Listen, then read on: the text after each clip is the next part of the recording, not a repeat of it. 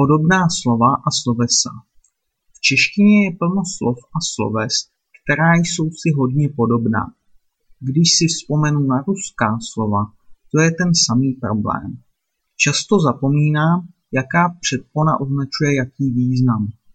Důležité je, abych nezapomněl významy sloves, která mají stejné nebo podobné kořeny. Někdy připomínám studentům ve škole, aby nezapomínali často se opakující slovesa, která se odlišují jen malými rozdíly. Někdy upozorňuji studenty ve škole, aby nezapomínali často se opakující slovesa, která se odlišují jen malými rozdíly. Někdy taky napomínám studenty, protože se baví a nedávají pozor.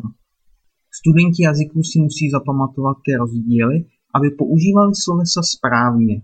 Jinak to bude pro ně matoucí a musím jim opět připomínat různé významy těch sloves.